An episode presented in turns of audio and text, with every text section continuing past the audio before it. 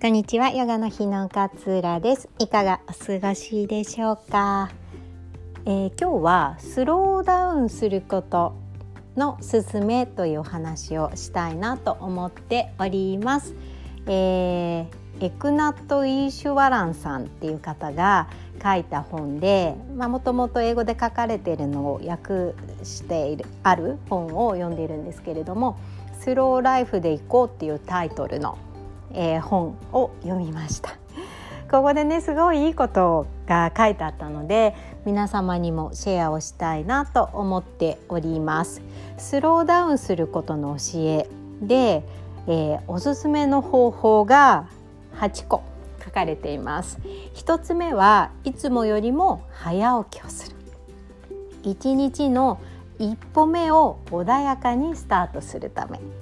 2番目が一日一日をぎゅうぎゅう詰めにしない。3番目は優先順位を考える。自分の暮らしの中で最も大切にしたいって思えることを考えていく。4番目大切な人と過ごす時間をしっかりと設ける。5番目振り返りの時間を作る、まあ、ちょっと立ち止まって修正したりとか、えー、アップデートしたりする時間を作る。6番目。焦らない。焦りそうになった自分がいたならばそれをいち早くキャッチして、えー、認めてあげる。焦らなくていいんだよっていうふうに伝えてあげる。これをしっかりとキャッチしてあげる。で7番目が待つことの心得を得る。8番目がスローダウン your mind 心の働きをゆっくりこう回転速度をゆっくりしてみる。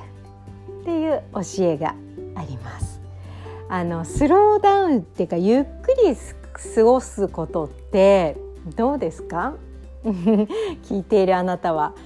あのゆっくり過ごす方が好きな方もいらっしゃるし私みたいにこうせかせか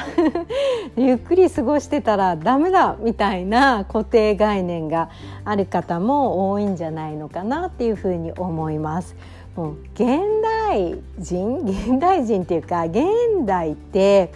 やっぱこう手早さとか何でもこうサクサク進むとかっていうのがこう大切にされませんか？どちらかというとスピードが命みたいなところがあるかもしれないけれども。でも振り返ってみると例えば仕事で失敗した時とか人間関係で失敗とかうまくいかなかった時とかって実はすごい速度で 世界が自分が回っているからっていうことも考えられるかなっていうふうに思っているんです。忙しいなんか詰め込みすぎちゃった時に慌ててやる仕事って結構ミスがあったりしますよね。で忙しい時に適当に答えてしまった答えとかが人を傷つけたりとかわだかまりとして残ってしまったりとかってあると思うんですよ。であの振り返ってみるとああれあるあるっていう方もねいらっしゃるんじゃないのかなと思うんですけれども私がいつもヨガで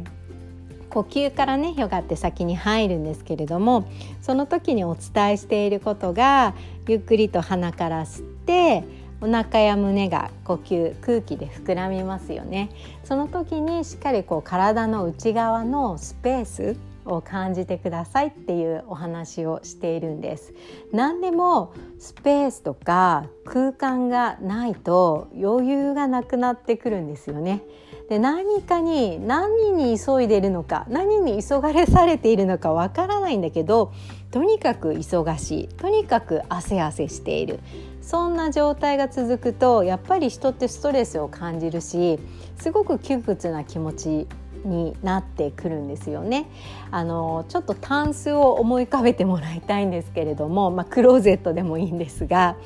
ギチギチに物が詰まってると取り出しにくくありませんか？でもしっかりとスペースが空けられていると見つかりたいものもすぐ見つかるし何といっても取り出しやすいからそこに対してストレスってかからないんですよね。それってどんな状態でも一緒で例えばもうお腹いっぱい食べ過ぎちゃったって時ってどうですか？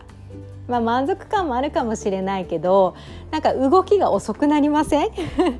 もう無理もう胃が重たいみたいな。しかも次の日までそんな状態で朝起きても胃が重いなんかもう何も食べたくないもう何も動きたくないみたいな感覚になりませんか？日本のね腹八分にしようっていうのはよく言ったものでやっぱり何にでも空間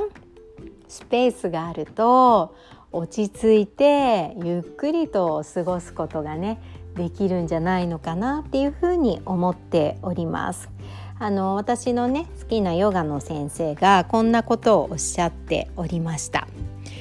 動きすぎる心は病んでいる。ゆっくりとしっかりと機能するマインドは落ち着きがありしっかり歩める。静止して沈黙に至るマインドは神聖であるいい言葉だと思いませんか？その先生はなんかインドの人が 言っていた言葉ですって言ってシェアをしてくださったんですけれどもあすごいこういい言葉だなって私思ったんですね。心のねこう確かにもう動きすぎちゃう心 哀れすぎちゃう心っていうのは病んでるって、うん、その通りだなって思いますもうせわしくなっちゃってね。今の自分今ここにいる自分の気持ちがわからなくなっちゃってるんですよね。いろんなところに心が飛び散っちゃっているから。そうすると本当に自分がしたいこと自分が望んでいること。今日は疲れてるからさ。もう1時間早くベッドに潜って寝たいから。お皿洗いたくないんだ。とかっていう気持ちとかをどんどんどんどんどんどんどんどん無視してっちゃうんですよね。その無視された心っていうのはストレスとして溜まっていきます。なので予定をぎゅうぎゅうに詰め込みすぎちゃうととにかく追われてる感じで一日が終わっちゃうのでしっかりと余裕を持ったスケジュール空白を空けたスケジュールっていうのを作ってあげて一つ一つを丁寧にやってってあげる。そうすると空いた空白で今日の自分どうだったかな？今の自分どうだろうって言って振り返るね時間が作れたりします。どうしても忙しく忙しく詰め込んでしまう方ぜひぜひもう30分でもいいから空白の時間を作ってあげてください。そして1日いつもより30分でもいいから早く起きる。朝ね余裕がなくてあもうご飯もいらないご飯も食べれない。早く保育園行って保育園行ってみたいな状況で一日がスタートするとどうですか？もうなんか慌ただしい一日で終わりませんか？なので結構一日のスタートっていうのもすごく大切で30分でもまあ20分でもいいと思います。早く起きてあげて一日ゆっくり一歩目はぜひゆっくりしたスタートを切ってあげてください。それだけでね気持ちの持ちようが全然違ってきます。今日はねこのスローダウンすることのすすめっていうのをお話しさせていただきました。何かの気づきになっていただけたら嬉しいです。今日も聞いてくださってありがとうございます。良い一日をお過ごしください。さようなら。